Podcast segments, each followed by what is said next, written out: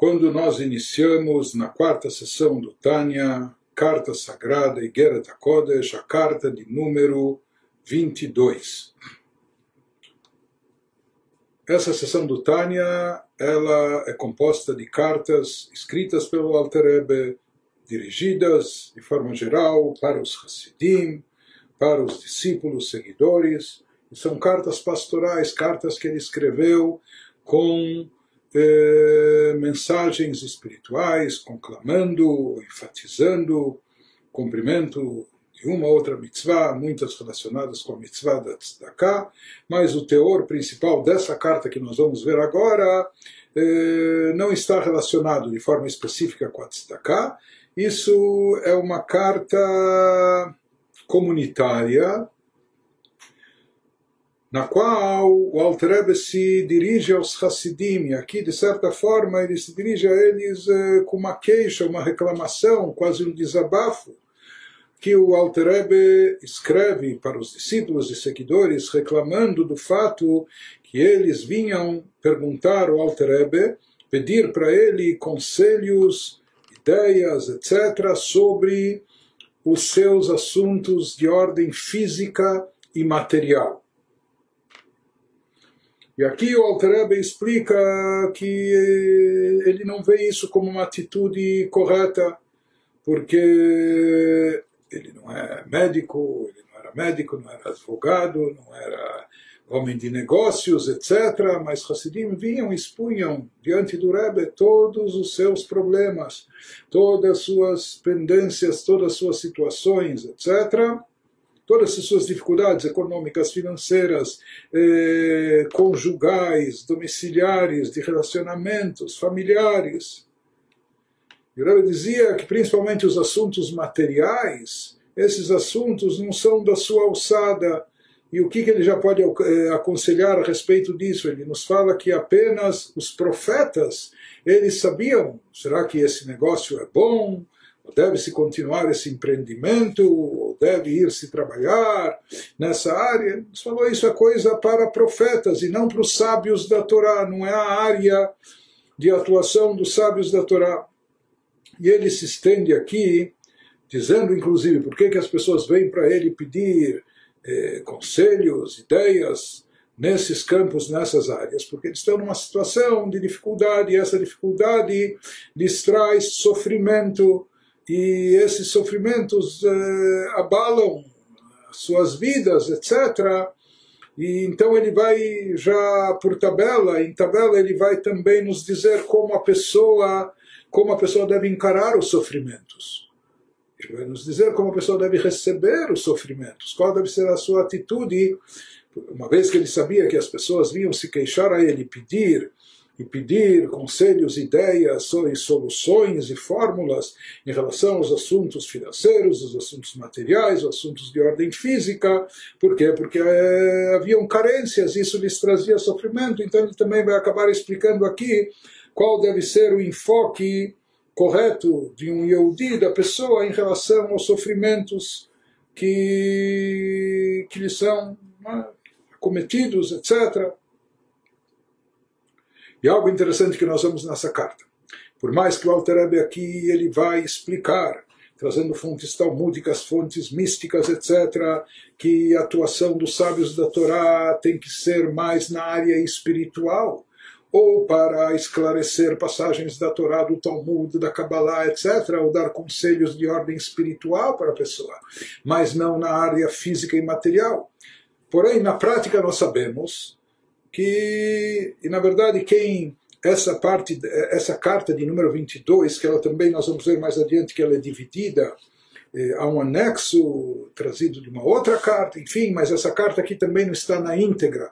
Hoje publicado o volume de cartas de toda da correspondência que se encontrou do Alter Rebbe, nós encontramos uma parte inicial, introdutória dessa carta e uma parte final. Quando nós lemos tudo isso, inclusive em outras fontes, nós sabemos o quanto essa situação dificultava a vida do Rav Shneur Zalman do Alter. Inclusive, até um dos motivos que ele escreveu o Tânia, o Likutei Amarim Sefer Shebenunim, a primeira parte do Tânia, é, como ele diz na introdução, é derivado disso, que ele já não tinha mais tempo de receber eh, individualmente para entrevistas particulares cada um dos Hassidim para lhes dar orientações espirituais mesmo que fossem. Porque graças a Deus o número de Hassidim se multiplicava e haviam milhares e dezenas de milhares de famílias.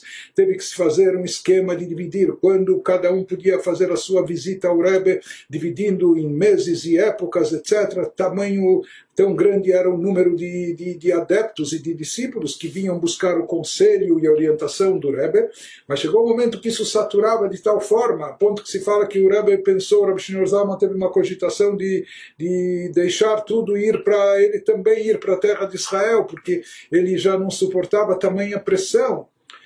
Na prática, nós sabemos que Hassidim continuaram perguntando e pedindo conselhos na área material e financeira, ou física, etc. E assim nas gerações seguintes e até o nosso Rebbe, eh, com, toda, com toda essa explicação que nos dá o Alter Rebbe aqui, que não é da alçada dos mestres da Torá, dar conselhos nessas, eh, nessas áreas, mas Hassidim consideravam que ele falava isso por modéstia, por humildade, etc. Na prática, continuaram pedindo conselhos para o, para o Rebbe, para o Alter Rebbe, para os outros Rebes, mesmo sobre assuntos mundanos, e isso se tornou uma prática entre Hassidim, e nós vemos o mais interessante e incrível é que o, os próprios Rebes, eles também continuaram atendendo esses pedidos e respondendo a essas perguntas e, e oferecendo fórmulas e soluções, etc. Mas de qualquer forma, vamos ler nas palavras do Alter Rebbe, essa carta de número 22. Então abre a carta o Alter Rebbe dizendo, se dirigindo aos discípulos, a Huvayai, a Hayai, Vereai, ele, ele se dirige abrindo a carta dizendo a eles, dirigindo a eles, meus amados, meus irmãos, meus amigos, me'ahava mesuteret tochachad megulá. Ele diz que através de um amor oculto eu vou fazer uma repreensão aberta isso é baseado num, num versículo em Mishlei, no livro de Provérbios do rei Salomão, ah, que lá ele diz que é melhor uma repreensão de forma aberta do que um amor que fica oculto, encoberto. Mas aqui ele diz o Alter Rebbe, eu, a partir de, na verdade, eu amo muito a todos vocês. E saibam que isso que eu vou fazer agora é uma repreensão, uma admoestação, vou chamar a atenção de forma explícita, isso é originário de um amor profundo que eu tenho por todos vocês. Ele continua com com expressões bíblicas das Escrituras, diz: Lechuna benivachecha. Venham agora, nós vamos debater sobre esse assunto, analisá-lo. Zichru yemotolam binushnot dorvador. Mais uma vez aqui ele se refere a versículos, evoca versículos. Lembrem dos dias antigos, considerem os anos de cada geração, ou seja, observem o passado, estudem a história e vamos ver e constatar, será que havia um fenômeno como esse, o que está acontecendo conosco agora? A Haitá Kazot Mimotolam. Será que tem precedente? Será que tal coisa aconteceu em épocas passadas? Tal coisa o quê? De virem virem se dirigirem aos sábios, aos mestres, pedindo a eles conselhos na área comercial, na área financeira, na área material, na área física. Então ele nos diz onde a gente encontra isso no passado. Não há precedentes para isso. Observando a história,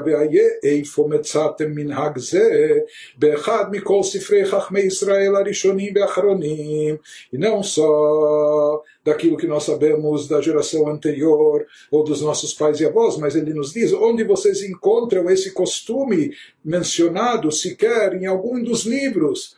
Não só que não víamos, não víamos isso na prática, mas a gente não encontra isso nem na teoria, nos livros dos sábios de Israel, seja nos sábios anteriores ou nos sábios posteriores, não há referência a isso. Liot vetikun, lishol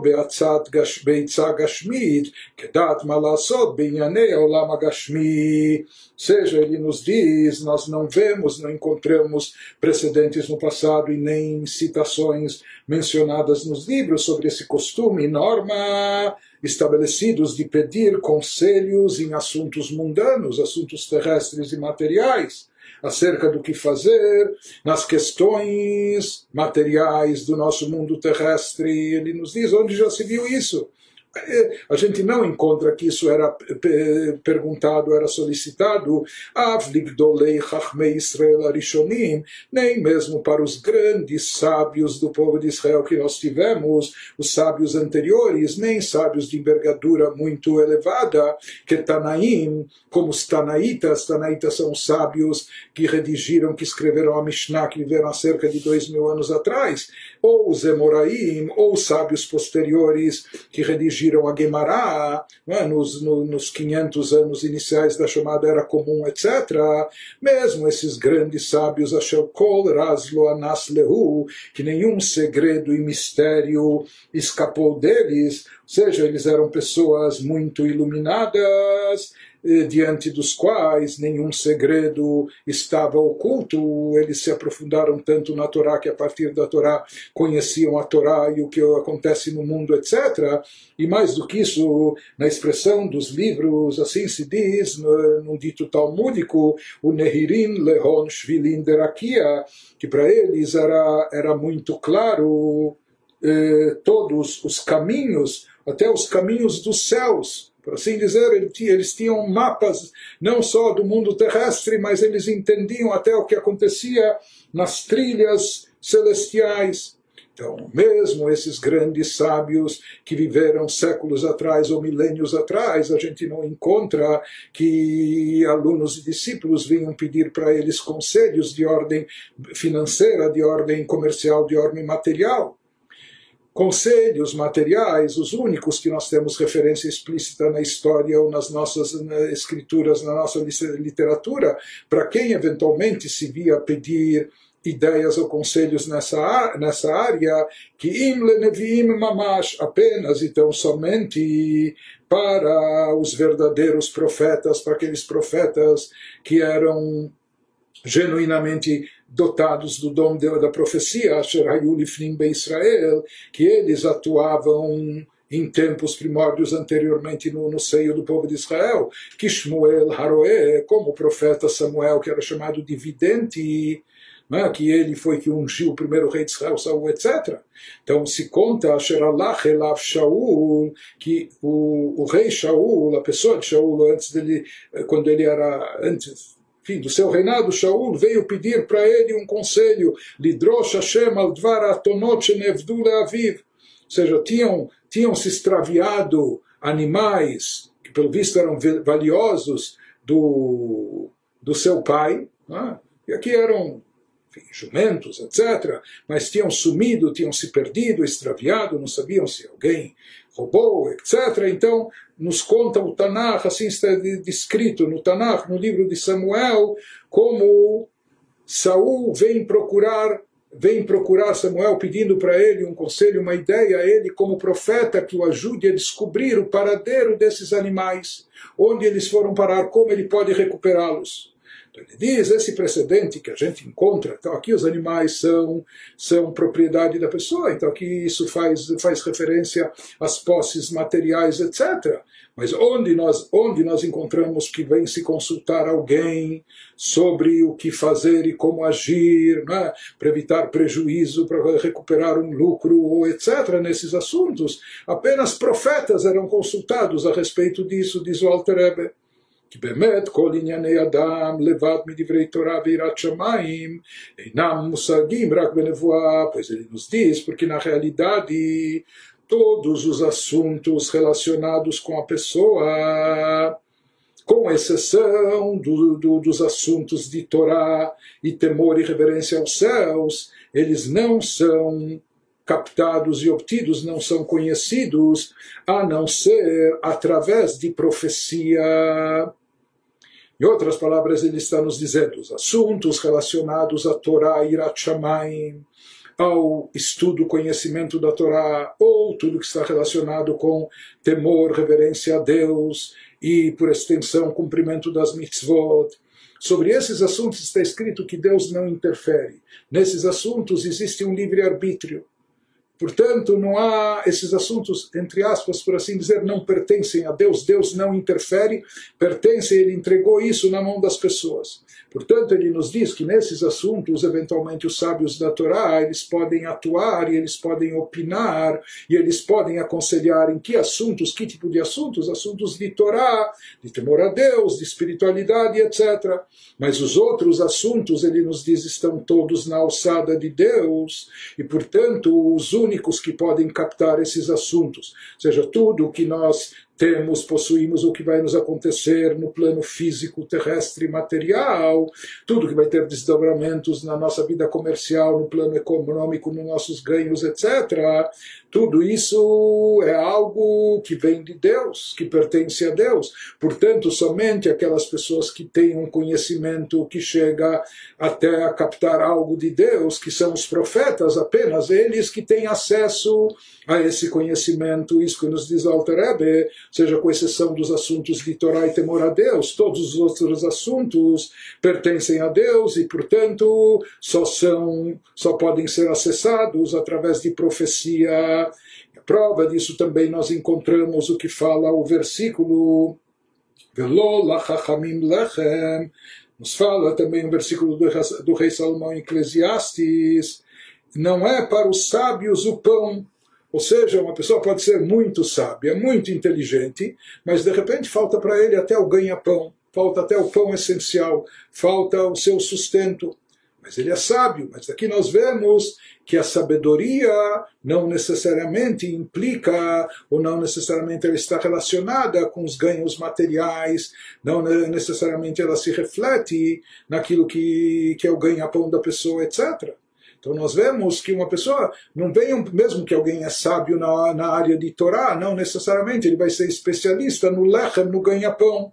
Mamarazal, conforme o dito dos nossos sábios de abençoada memória, aquilo que mencionamos, Hakol bidei shamayim, chutz meirat shamayim, disseram os nossos sábios no Talmud que tudo está nas mãos dos céus, exceto o temor aos céus, seja nos assuntos espirituais que ele chama de temor aos céus, reverência a Deus, nisso a livre-arbítrio Deus não interfere, isso é algo que está na alçada humana, mas todos os outros assuntos, Hakol, todo o resto, está Bideshamayim, está na mão dos céus, na mão de Deus.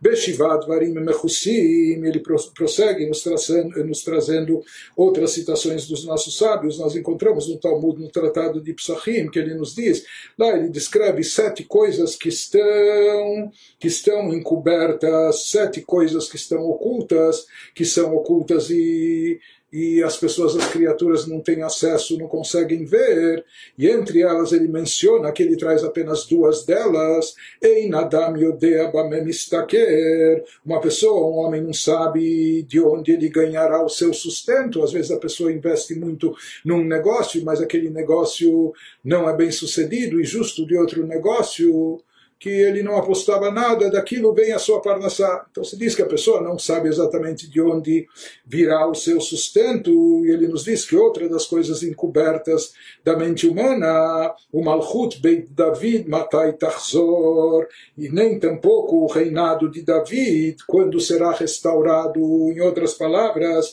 quando Mashiach vai chegar, que isso também é algo que está encoberto, oculto, e ninguém sabe a data disso ou momento exato. Diz o Alter Rebbe, nós vemos dessa citação talmúdica, que as duas coisas aqui foram equiparadas, foram comparadas, ou seja, assim como a data da chegada de Mashiach é um mistério, é algo oculto, que a gente não tem acesso no nosso conhecimento, da mesma maneira, ele diz, comparado a isso também, dizem os nossos sábios, que é a fonte de sustento da pessoa vocês vêm me pedir conselhos para Parnassá, para as atividades comerciais, para o seu ganha-pão, de onde eu, como dizendo o Alter de onde eu vou saber, quando os próprios sábios no Talmud afirmam que isso é algo oculto, encoberto, difícil de saber, assim como a chegada de Mashiach, a data da chegada de Mashiach.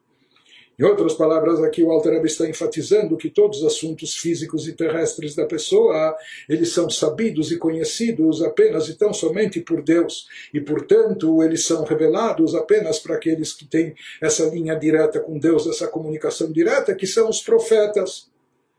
Então, nesse caso, seria caso de perguntar profetas. Hoje nós não temos profetas revelados atuantes como em épocas antigas, não é? atuando por aí.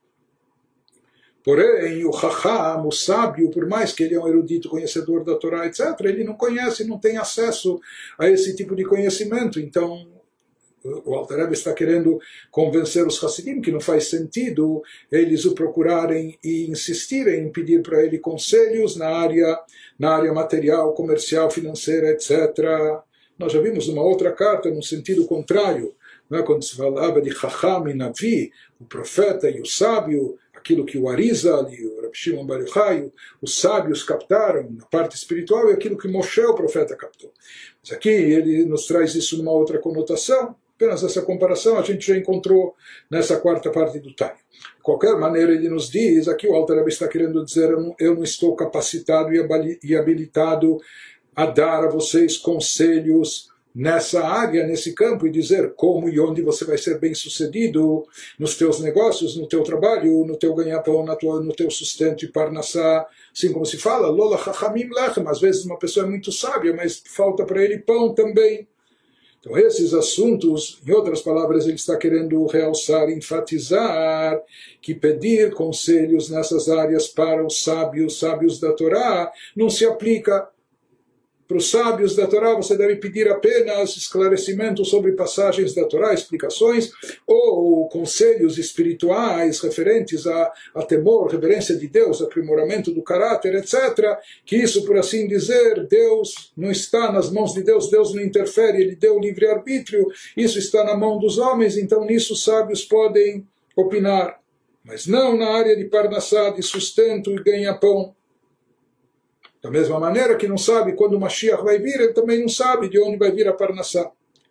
Ah, mas o Alter Rebbe, ele sabe que Hassidim também podem trazer outras citações com conotação inversa e contrária. Portanto, ele já se antecipa e nos traz essas essas citações também. Aquilo que nós encontramos no profeta Isaías, Yoetz Vechacham Harashim, que ele fala de uma pessoa que é um erudito, que ele se torna um conselheiro e um homem cuja sabedoria silencia a todos, que isso aparentemente faz uma alusão, iria sugerir que a Torá habilita uma pessoa, qualifica ela a dar conselhos, mesmo em outras áreas, ou seja, não só na área de Torá, também uma outra citação dita pelos nossos sábios de abençoada da memória no Pirkei Avot, na ética dos pais, sobre aquela pessoa que estuda a Torá sem interesse só por amor da Torá, então está escrito que isso também capacita a pessoa e leva ela espiritualmente, a ponto que venehenim mimenu que as pessoas acabam derivando dela daquela pessoa que estudou Torá por amor à Torá, acabam se beneficiando dela e se beneficiando através de conselhos e uma sabedoria, uma assistência por parte dessas pessoas. Ou seja, aqueles que estudam Torá, isso eleva o seu espírito e torna elas pessoas habilitadas, venehenim que a gente possa usufruir delas, eitzá, betushia, possa obter delas conselho e assistência. Mas mais uma vez, enfatizo o Alter todas essas passagens quando ele nos fala que uma pessoa se torna um sábio, um conselheiro, ou quando nós usufruímos do, do, dos seus conselhos, ele nos fala que tipos de conselhos? Hainu Bedivrei Torah. Isso se aplica a assuntos de ordem espiritual, ensinamentos da Torá Hanikrat que a Torá é chamada daquilo que dá assistência e apoio à pessoa. Marazal, de fato disseram os nossos sábios no Talmud, comentando aquele versículo em Isaías, Yoetz, que é aquele que é chamado de conselheiro, quem é?